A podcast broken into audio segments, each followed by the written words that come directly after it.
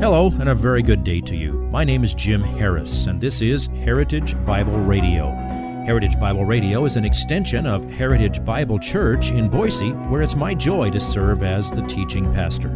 Every day, we devote our radio time to studying a portion of the Word of God so you can know Him better through Jesus Christ and serve Him better through your local church. This week on Heritage Bible Radio, we begin the 15th chapter of Mark with verses 1 through 21. Last week, we had just cut away from phase one of Jesus' trial before the Jewish authorities to Peter and his denial of Jesus just a couple of hours after boldly swearing that he would never deny him, even if everyone else did. Now, Mark cuts back to the continuation of Jesus' trials. Enter Pontius Pilate the Roman governor of the region, whom the Jewish authorities needed to officially condemn Jesus to death if their scheme to kill him was to be fulfilled legally. As Pilate questioned Jesus, he was convinced that Jesus was not guilty of any crime worthy of death, but welcome to politics, even 2,000 years ago. The schemes and manipulations of evil men accomplished God's sovereign goal, however. The whole world both Jews and Greeks proclaimed their hatred of God and killed his Son, whom he sent. If we don't need God's forgiveness for anything else, we need it for this. Here is today's slice of the sermon entitled Pilate, Savvy and Spineless. He's innocent.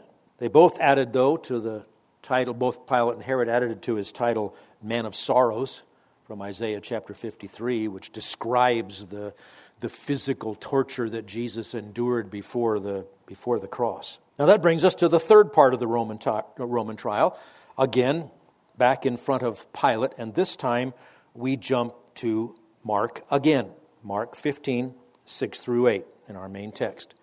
Now, at the feast, he, the he is Pilate, used to release for them any one prisoner whom they requested. The man named Barabbas had been imprisoned with the insurrectionists who had committed murder in the insurrection. The crowd went up and began asking him to do as he had been accustomed to do for them. Now, we don't know the, the background of that in detail. What insurrection this is, is, is not specified. It was probably a popular thing among the Jews. I mean, they had the whole party called the Zealots that lived to throw off Rome's uh, authority over them. And some insurrection had happened. A bunch of people had been arrested. They'd been accused of murder. Barabbas was one of them. So Barabbas was uh, probably a popular figure among the Jews. And so going into this day, Pilate had probably figured that his token act of kindness. Would do this once a year, give a little semblance that he had some compassion and that he actually cared about the people that he governed. They would release one prisoner. He had probably teed up Barabbas to be the one that would be set free, and that would help him gain favor with the Jews. But now he's in a tough spot. Uh, he knew Jesus was innocent. Barabbas might have been popular, but he wasn't innocent. And it appears that part of Pilate wanted to do the right thing. Um, in, in one sense, you can say, you can understand why he was happy to figure out that Jesus was from Galilee. Because Herod is in town, Herod's the governor of Galilee. I can hand off my problem and I won't have to deal with him. I think he thought that um, as, as well. But now he sends him off to Herod and he gets him back in short order. And it's just as bad as it was, only now the chief priests and scribes are even more hot in their screaming accusations.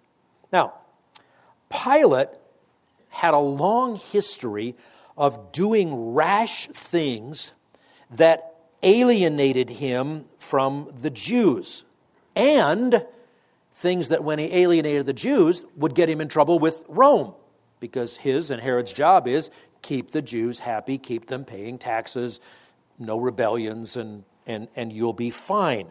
Well, his problems had begun when uh, Pilate got carried away with himself and he allowed his soldiers to enter Jerusalem carrying banners and standards that had on them the image of Caesar. Remember, Caesar worship was an issue in those days. The Jews regarded that as idolatry.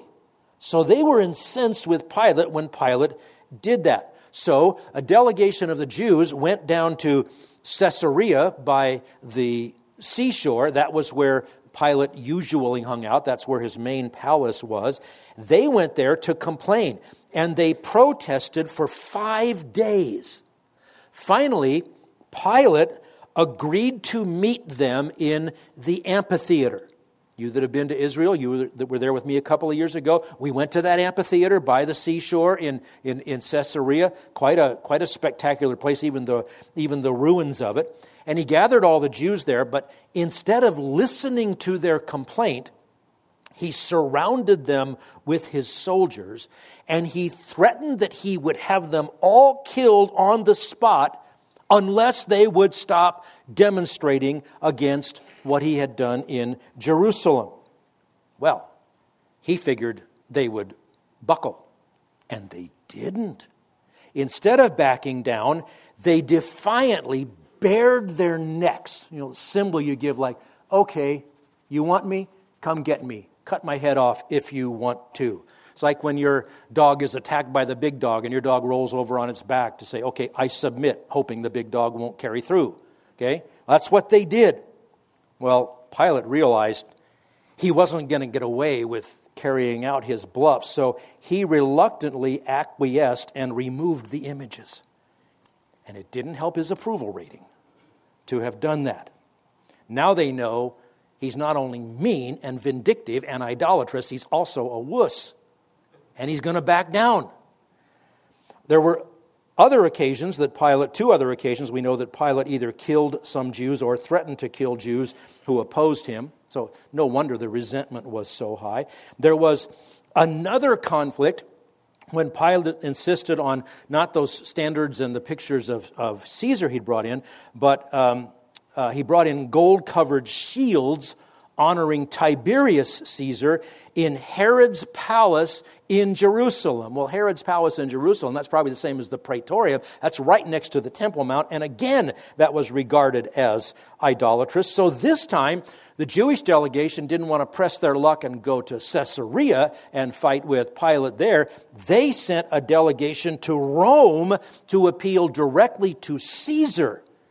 Well, Caesar didn't like hearing that Pilate wasn't able to handle things there. So he was angered by Pilate's insensitivity, insensitivity and provoking the Jews over and over. So he ordered him to take the shields down. So Pilate also hated the people who hated him. This guy's in a mess. Uh, if one more bad report about him gets to the ears of Caesar, he knows he's done. So watch him try to wriggle out of this situation. We have to jump to Luke again to keep weaving the story together. Luke 23, 13 through 16.